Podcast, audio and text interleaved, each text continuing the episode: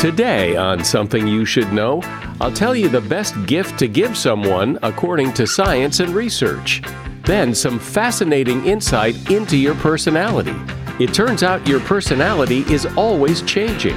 The next question you might ask is well, then, how does personality typically change? Uh, and it's mostly for the better. Across young adulthood and middle age, most people become more agreeable, more conscientious, and more emotionally stable.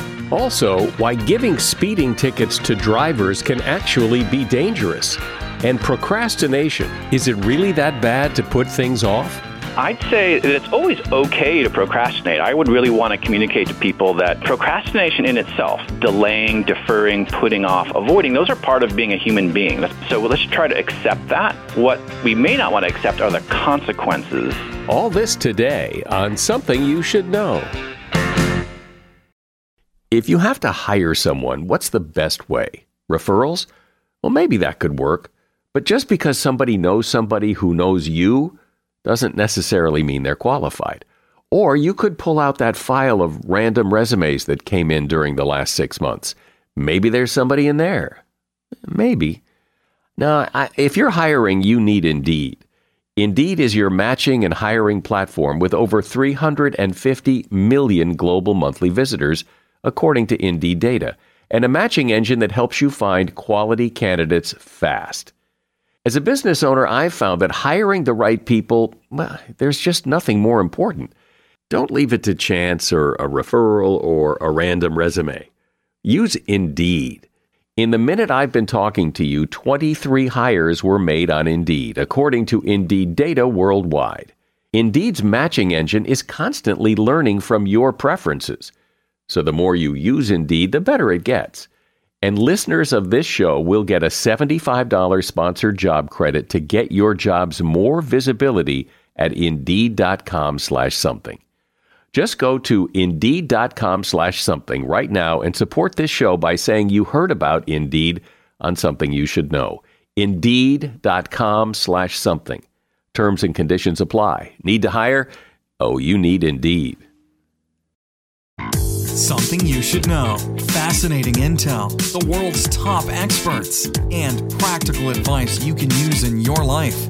Today, Something You Should Know with Mike Carruthers. Hi, welcome to Something You Should Know as we get back into the swing of things after the holidays. And as you look back over the past couple of months, you probably bought a lot of gifts for people and it was probably, at least at times, difficult to figure out what to get some people for a gift. So we're going to begin today with what makes a good gift. Psychologists at Carnegie Mellon University looked at several studies on gift giving and discovered that going for that big wow surprise gift is often a mistake, particularly if you aren't certain that the gift is something they really want. Physical gifts are immediately well received, but something less physical, like tickets to a show or a gift card, could bring more enjoyment in the long term. Socially responsible gifts, such as charity donations in someone's name, may seem like a good idea, but researchers say people don't really think much of them or the person who gave them. And don't discount practical gifts. They can be great because the receiver will get use out of them over and over again. It really does help to try to put yourself in the other person's shoes and think about what they want. And that is something you should know. Have you ever wondered why you are the way you are? Your personality, where did it come from? Why do you do the things you do, and why do you do them in the way that you do them? Do you like your personality? Could you change it if you wanted to? These are some of the interesting questions we're about to tackle with Christopher Soto. He's an associate professor of psychology at Colby College in Maine and director of the Colby Personality Lab. Hi, Christopher. Welcome to Something You Should Know. Thanks for having me. It's good to chat with you how do you define a personality? I mean, everybody, when they meet somebody, makes assessments of their personality uh, based on what their experience is. But, but is there like a clinical definition of what a personality is? Sure. So, in general, someone's personality is their characteristic pattern of thinking, feeling, and behaving, along with the psychological mechanisms that cause those patterns. Uh, and more specifically, most scientists who study personality focus on what are called the big five personality traits. So there's extroversion, which is the extent to which someone is talkative, assertive, and energetic, rather than being more socially and emotionally reserved. Uh, second is agreeableness, which is how much compassion, respect, and trust someone tends to feel toward other people, rather than being more blunt, uh, argumentative, or suspicious. Third is conscientiousness, which is the extent to which someone tends to be organized, hardworking, and responsible, as opposed to being disorganized and maybe a bit lazy. Uh, fourth is neuroticism, which is how prone someone is to experiencing negative emotions like anxiety, sadness, and anger, as opposed to being more calm and emotionally stable. And last is openness to experience, which is how much someone tends to seek out and create new ideas and new experiences rather than sticking with more familiar and conventional ones. Uh, now, there's certainly more to personality than the big five, including people's attitudes, goals, values, and life stories. But a lot of the scientific research out there has focused on uh, those five basic traits. And are those five basic traits pretty much baked in? And who bakes them in? Are they baked in by your parents uh, because that's how they made you, or are they baked in by your experiences? I guess the short answer is is yes. Uh, we definitely inherit a personality, uh, but also our personality definitely develops over time as the result of our environment and our life experiences. And the way we know that uh, personality is at least partially inherited is research on behavioral genetics. So these are studies that recruit participants who are more or less genetically related to each other. So you have some pairs of identical twins who share all of their genes, and some pairs of fraternal twins or ordinary biological siblings who share about half of their genetic material. And you also have some pairs of adoptive siblings who were raised in the same family environment but don't share any uh, genetic material. Uh, then you measure everyone's personality and see how similar they are to each other. And these behavioral genetic studies consistently find that people who are genetically related to each other, more genetically related to each other, tend to have more similar personalities. So, identical twins, more similar personalities than fraternal twins or biological siblings, biological siblings more similar to each other uh, than adoptive uh, siblings. That pattern is true for all of the big five traits as well as many other uh, psychological characteristics. Well, that's interesting. And it surprises me a little bit just because I think of people in a family, kids in a family, mm-hmm. where there's the quiet one and the gregarious one and they're very different personalities even though they they have the same parents and they grew up in the same house that's certainly true. There's still room for uh, variability in personality among siblings and even among twins. Um, but siblings are more likely to have similar personalities than would be, you know, two random people that you picked off the, off the street, uh, or even compared to two adoptive siblings. Um, but we also know from the same research that genes aren't the whole story, that our personalities are also shaped by uh, our environment and our life experiences. Because if genes were the whole story, then identical twins who share all their genetic material would also have identical personalities. Uh, and that is not the case. Identical twins tend to have similar uh, personalities, but not identical personalities. So there must be something going on in terms of environment and life experiences uh, that are also causing uh, people, even who are very genetically similar, uh, to have somewhat different personalities from each other. So these personality traits, though, they're, they're basically descriptive, but they're not absolute. In other words, I, I, act differently around different people and on different days. My personality changes in the sense that I'm not always exactly the same person all the time.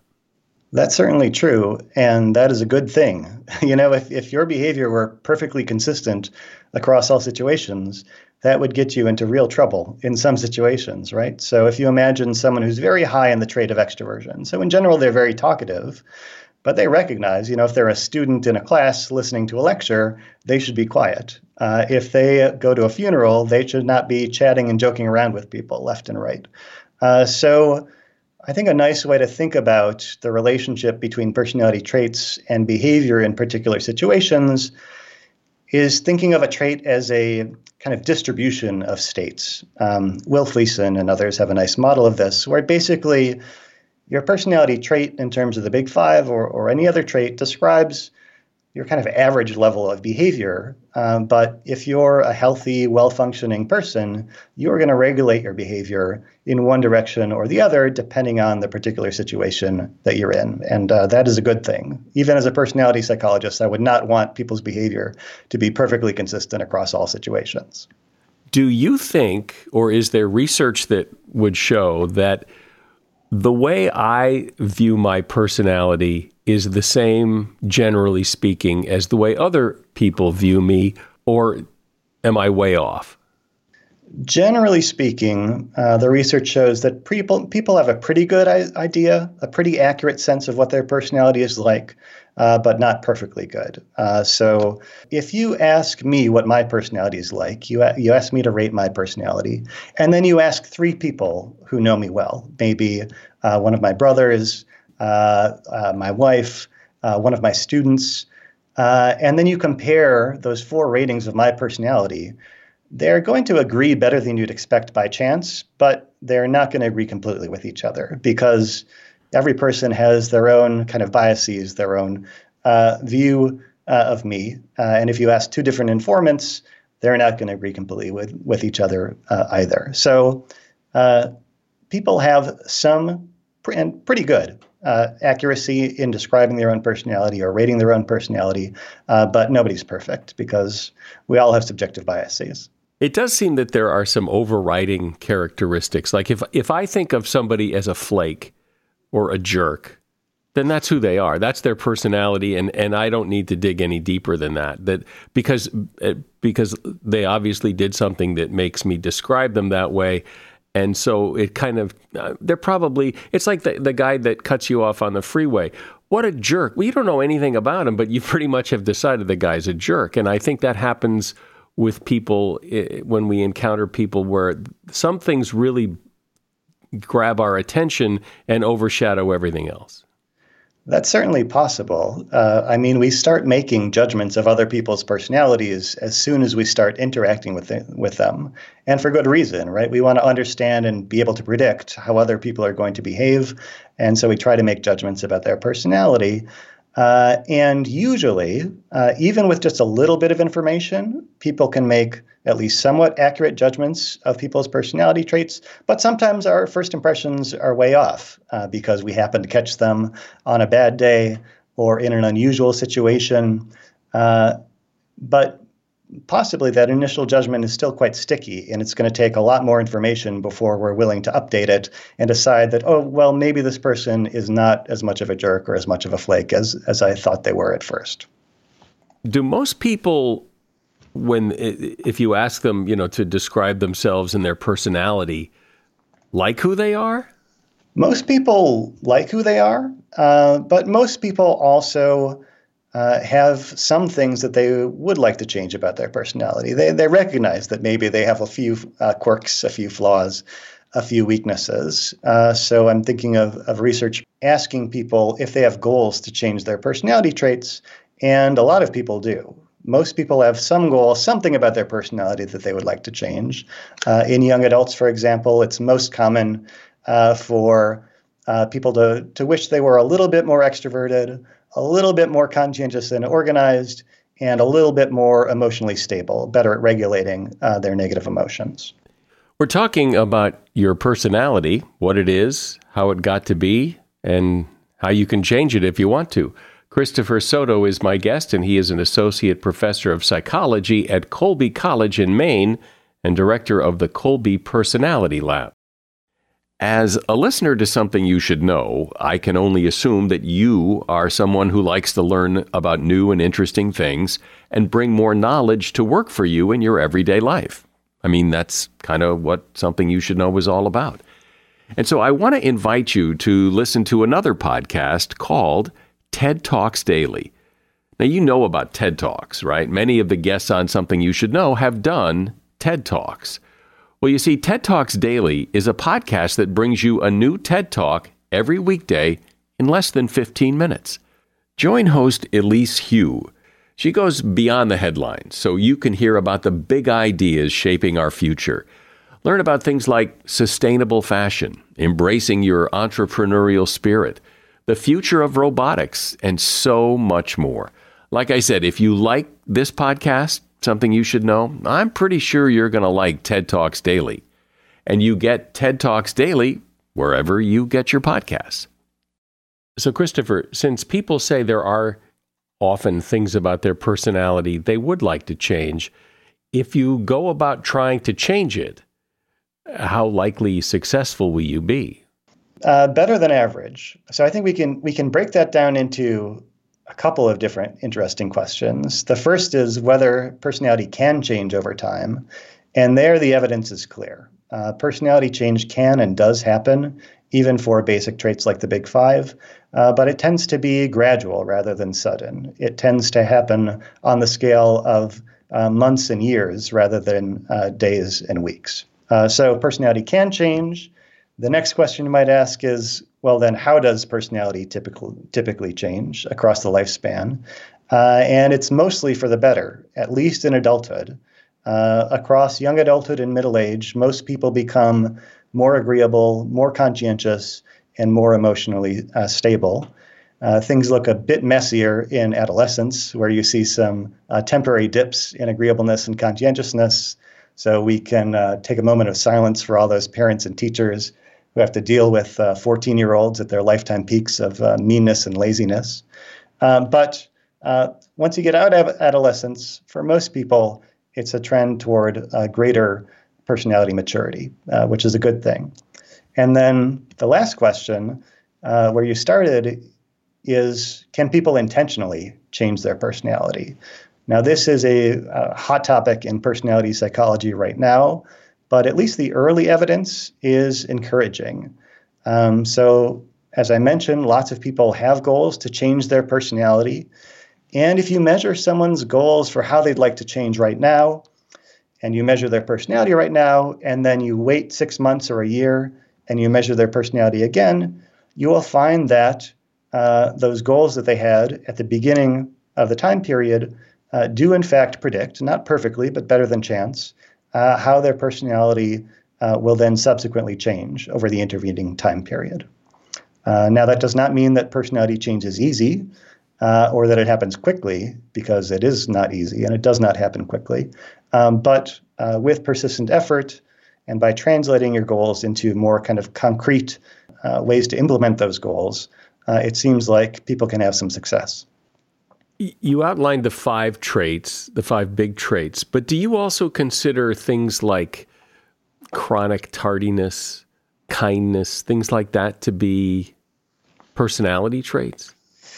Yeah, absolutely. Uh, Gerard Saucier has this nice quote that each one of the big five is not so much a single thing as it is a collection of things that have something in common. So each one of the big five is very broad, and you can break it down into more specific uh, facets or aspects. So, uh, for example, some of the things that you mentioned, uh, tardiness is one small part of the much broader big five trait of conscientiousness. And you've got other things in there that tend to be related. Uh, things like organization, like work ethic, like responsibility, like rule following.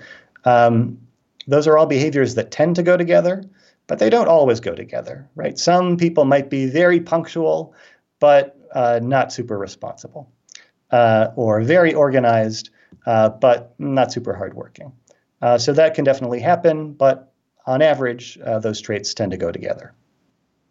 What about how people of different personalities tend to get along with each other? Are we typically if if we're strong in some areas are we more likely to like or dislike people who are strong in those same areas or other it's kind of moving parts here but but uh, how, how do we interact with people of other personalities so on average people who are more extroverted more agreeable and more emotionally stable tend to be liked a bit better than people who have uh, opposite traits um, but the, there is also, beyond those main effects, there are also some interesting dynamics. So, for example, uh, someone who is very extroverted might uh, find it easier to interact with someone who is uh, relatively introverted because then they get to do all the talking and the introvert gets to do all the listening.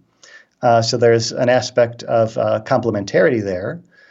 For other traits, especially agreeableness, it's more of a reciprocity dynamic. So if I'm very uh, kind and considerate and respectful, then uh, I prefer to interact with others uh, who are going to uh, pass that kindness and considerateness uh, back to me. Uh, but if I'm someone who likes to argue a lot and pick fights, then you know I don't mind being around other disagreeable people who are willing willing to get into it with me.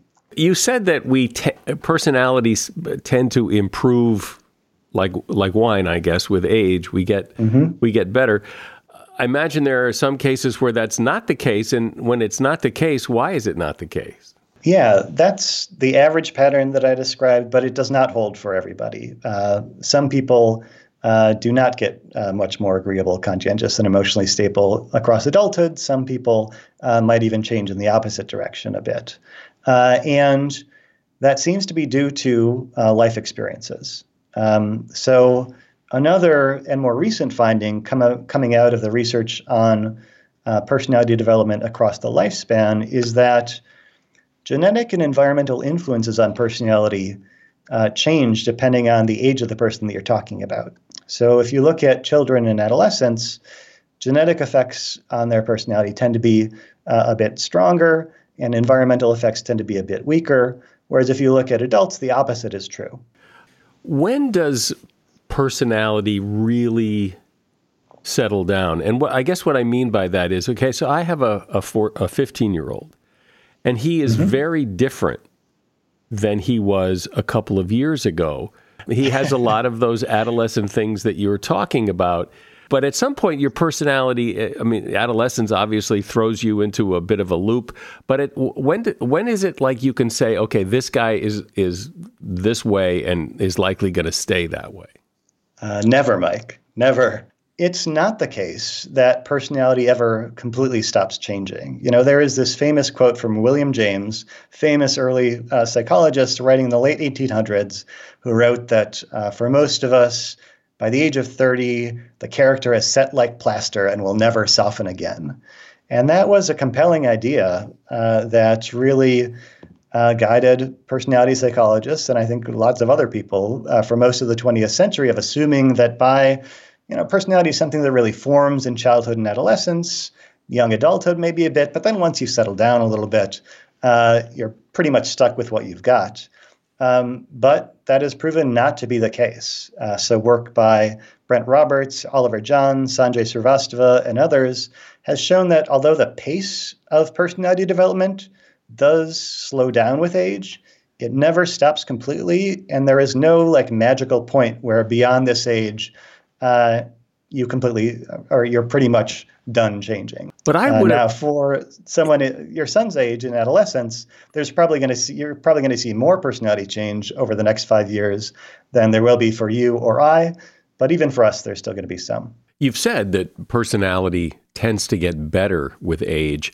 But there is that, that stereotype of the grumpy old man who, as he got older, got grumpier, and if you kick the ball in his yard, he won't give it back, kind of grumpy old man. So, how does that reconcile? That stereotype seems to be uh, inaccurate on average. Uh, that on average, we tend to see continued increases in agreeableness in these more pro social aspects of personality throughout middle age. Uh, now, I can't speak to uh, quite late in the lifespan, say around age 80 or so, but at least through middle age, things are looking pretty good on average. Since you study personality, what is it about this whole subject that you find most interesting? I think still the most interesting thing for me, even after you know doing this for about 20 years now, is still the personality change. The fact that personality can and does change continues to interest me, and I find that when I talk to other people about it who aren't doing uh, personality research, it comes as a surprise to many of them. Uh, many people do seem to have this intuition that at some point personality becomes fixed and you lose the possibility for change.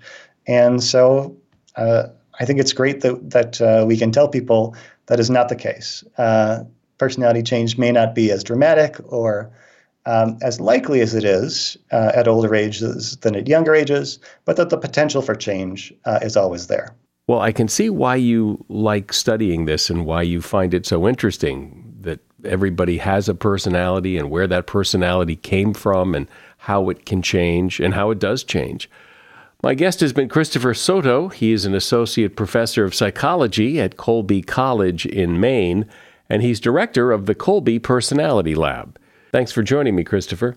Well, thanks very much. It was a pleasure to talk with you. Could procrastination be a good thing? I mean, we've all learned that you should not put off until tomorrow what you can do today. But why? Says who? Maybe procrastination has a place and a purpose, at least some of the time. Still, it is an interesting question. Why do we put things off? Here to discuss procrastination in a whole new way is Dominic Voge. He's a consultant and speaker and senior associate director at Princeton University's McGraw Center for Teaching and Learning. So let's define the term here. What is, from your perspective, what is procrastination? Procrastination is avoidance. Uh, it's avoidance that's designed to protect our sense of self. Uh, it's not the behavior itself, but actually the motives uh, underlying our actions.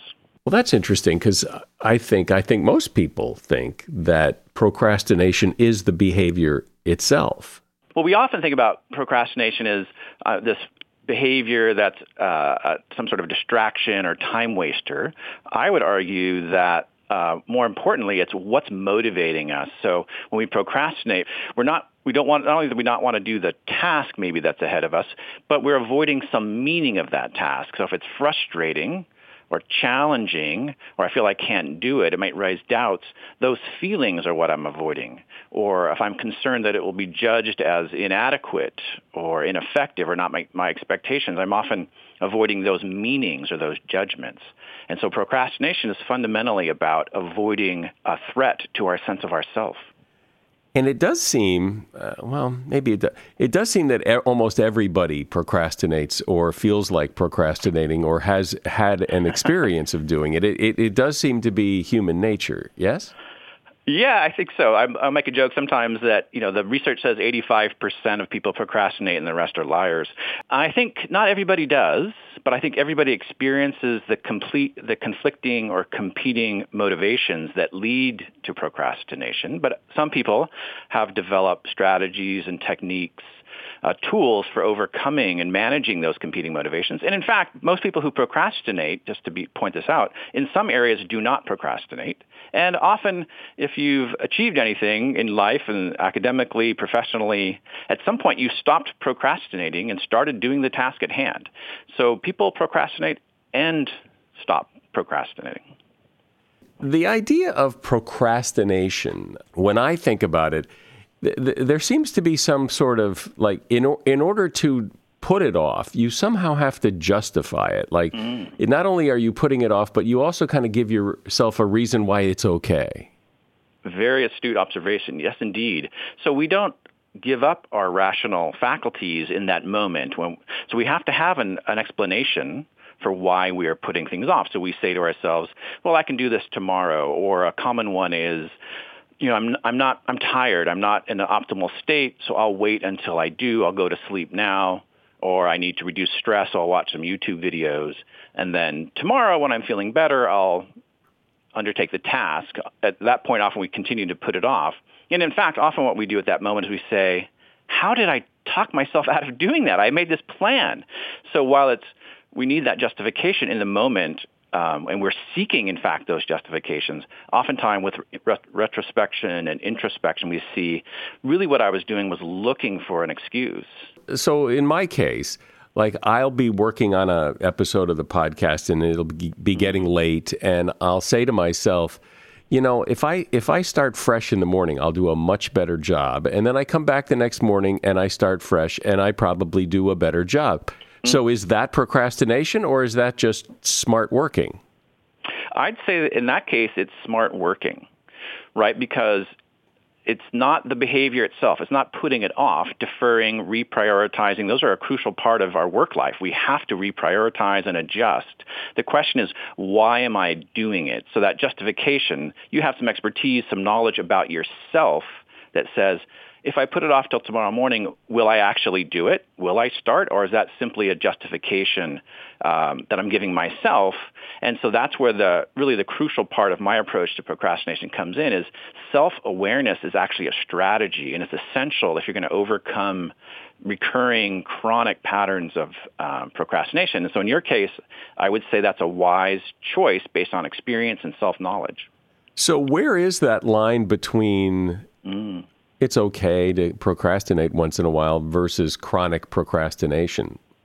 I'd say that it's always okay to procrastinate. I would really want to communicate to people that that um, procrastination in itself, delaying, deferring, putting off, avoiding, those are part of being a human being. That's part of the human condition. And so let's try to accept that. What we may not want to accept are the consequences of procrastination. If it's affecting your life in a negative way, your relationships, if you find you have to make excuses to your boss, that you're unsatisfied or dissatisfied with your performance, that's the marker of when something has become procrastination. And then the second part of that is in the moment when you're looking inward as you did and from I from the outside I cannot say whether you, what you're doing is procrastination or not only you can and we have frankly, layers and layers of motivation. So to look inside, gain awareness, understand your, your history, your dynamic and patterns, and say, hmm, does this feel like procrastination? Is this a pattern I've done before? And then to be skeptical of that and be prepared to implement some strategies or techniques to change up that dynamic. Does every procrastinator know full well what they're doing? I would say no.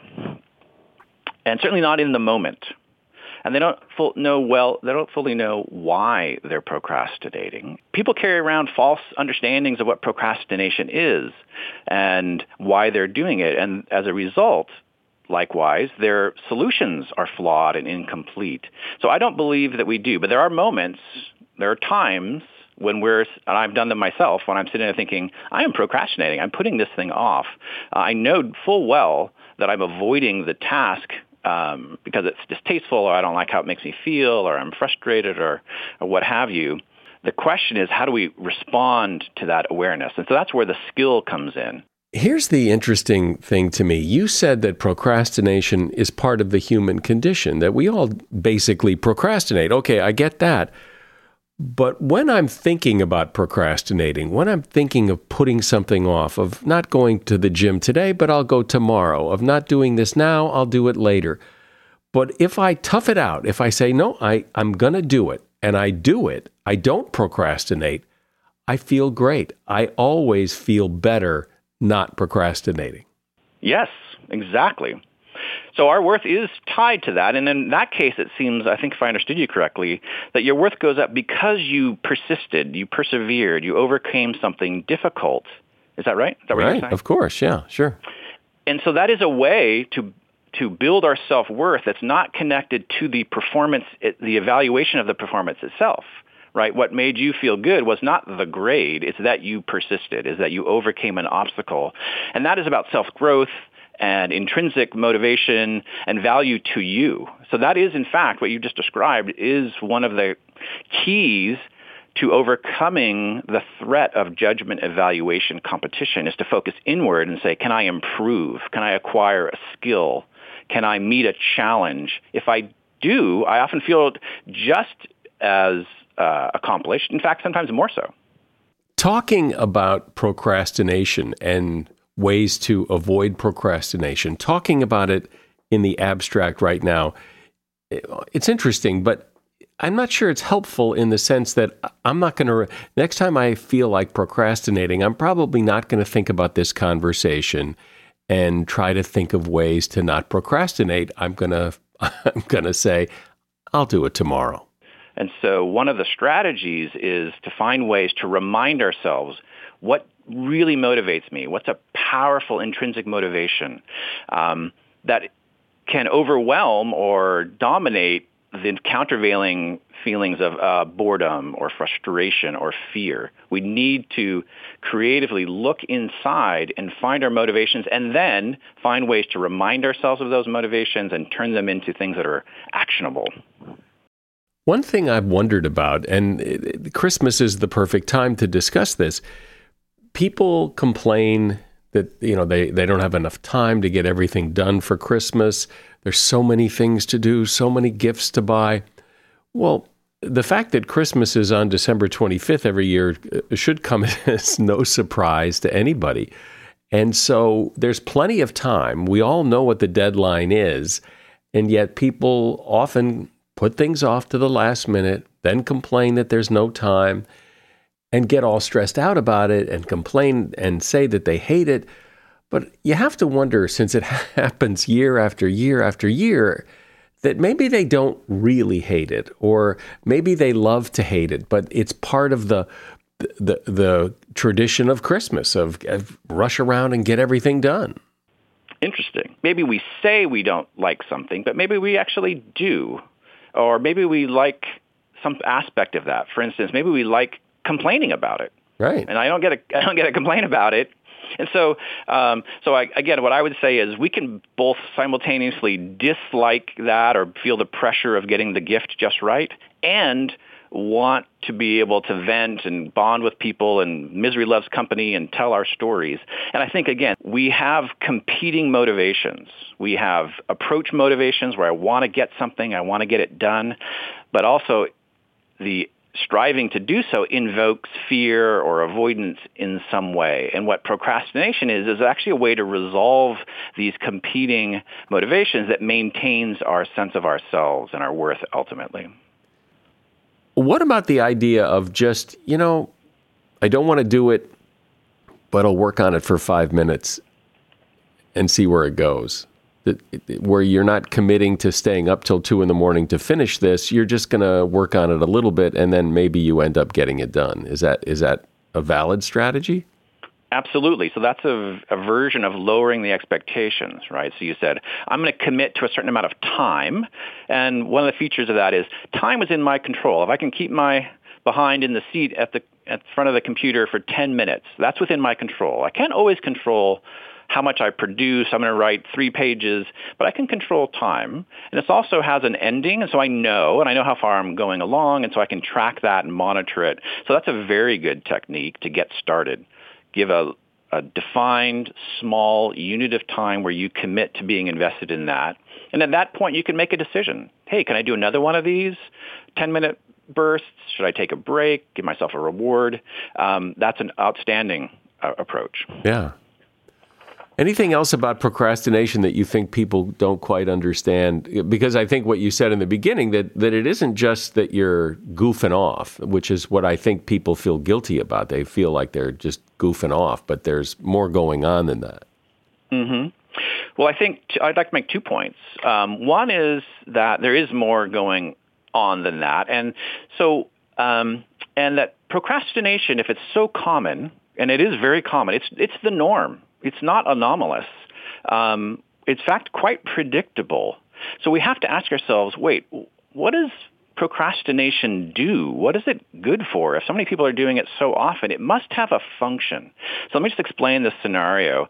So if I put off some task and then I leave it to the end, I only have a limited amount of time, then when I actually do the task and turn in my work to be evaluated or for my annual review or what have you, um, and then if I get a poor evaluation or less than I expected or less than perfect for those people who think of themselves as perfectionists, then I have a built-in excuse. I have an explanation. Well, the reason I didn't get this great response was because I only had this much time and so I couldn't do it great. Now, if you delay and put off and procrastinate and then you actually do get a good response, you get the equivalent of an A or an outstanding review, then your ability, your sense of your ability is, is bolstered either way with procrastination, my sense of myself as capable and able and smart is protected. So it's procrastination is the perfect strategy to protect our sense of ourself as smart, able, capable. Even as we, when we do that, we necessitate more often that excuse. So that's a key thing. And then a second thing, and I think people will be surprised at this, is that um, workaholism, being overcommitted, not saying no, that is a kind of protective, arguably pro- uh, procrastination. If I have so many things to do, then if I don't perform at a uh, ex- exemplary level or I'm not judged as being outstanding in some part of my work, then I have a built-in excuse. I was, I was, I had so many things to do. I couldn't achieve at that level. And so in a way, overcommitment or being overextended is a kind of procrastination. It's a justified um, avoidance of the most important priorities and tasks. And I think we see that in the work world. People are taking on things and we think, why are you doing that? That's not your core mission. That's not your primary function. And I think it's worthwhile to examine for ourselves, what's motivating me here? Is it to do so many different things or is it to protect myself from judgments? I love that. That because people don't think of that as part of procrastination, but that's huge because how many people do you know who have so much to, well, I couldn't get that done because I had all these other things to do. And that, in a way, is procrastination, but not in the way we think of it. It's, it's, it's not because you put it off, it's because you did something else and said, well, I don't have time. Right, because the goofing off is not tolerable. Just goes back to your point about we need a justification.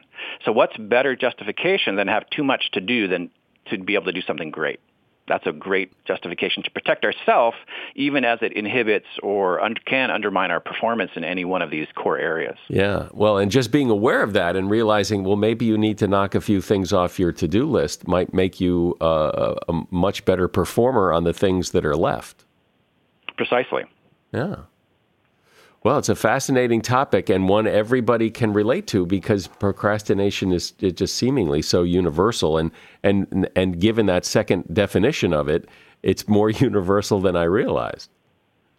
I think so. And, um, and so because it's universal, I think we can look around and accept it in ourselves and others and say, ah, this is part of being human. It's okay. I don't have to feel ashamed or, or awkward or guilty about this.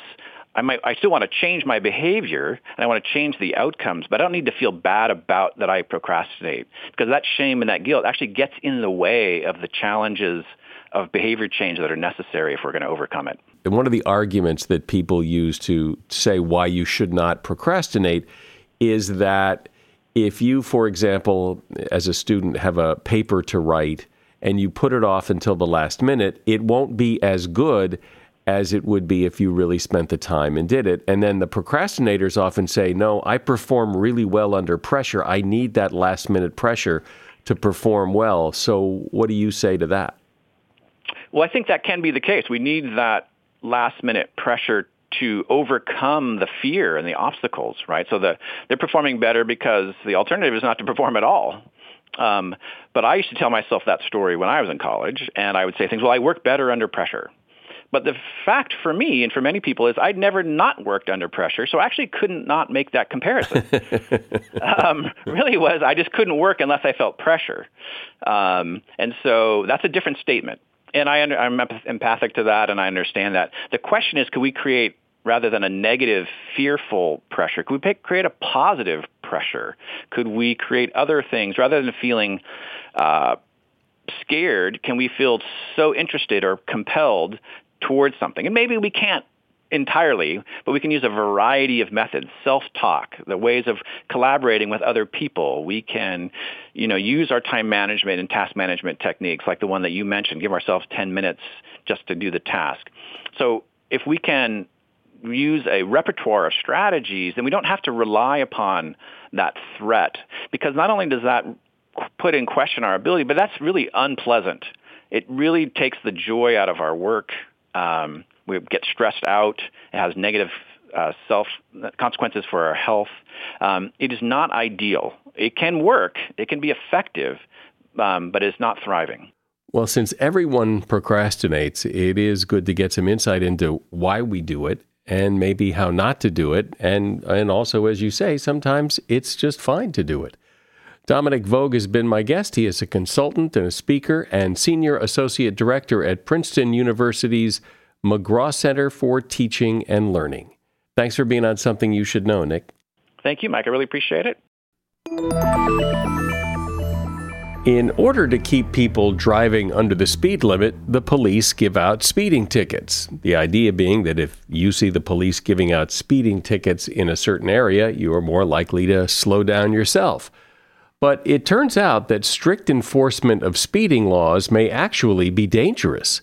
Researchers at the University of Western Australia conducted some experiments and found that when drivers were worried about getting a ticket, and focused on keeping their speed under the speed limit, it caused them to not focus on other things. In other words, you can't make drivers pay more attention to their speed without taking their attention away from some of the other critical aspects of driving, and that can cause accidents.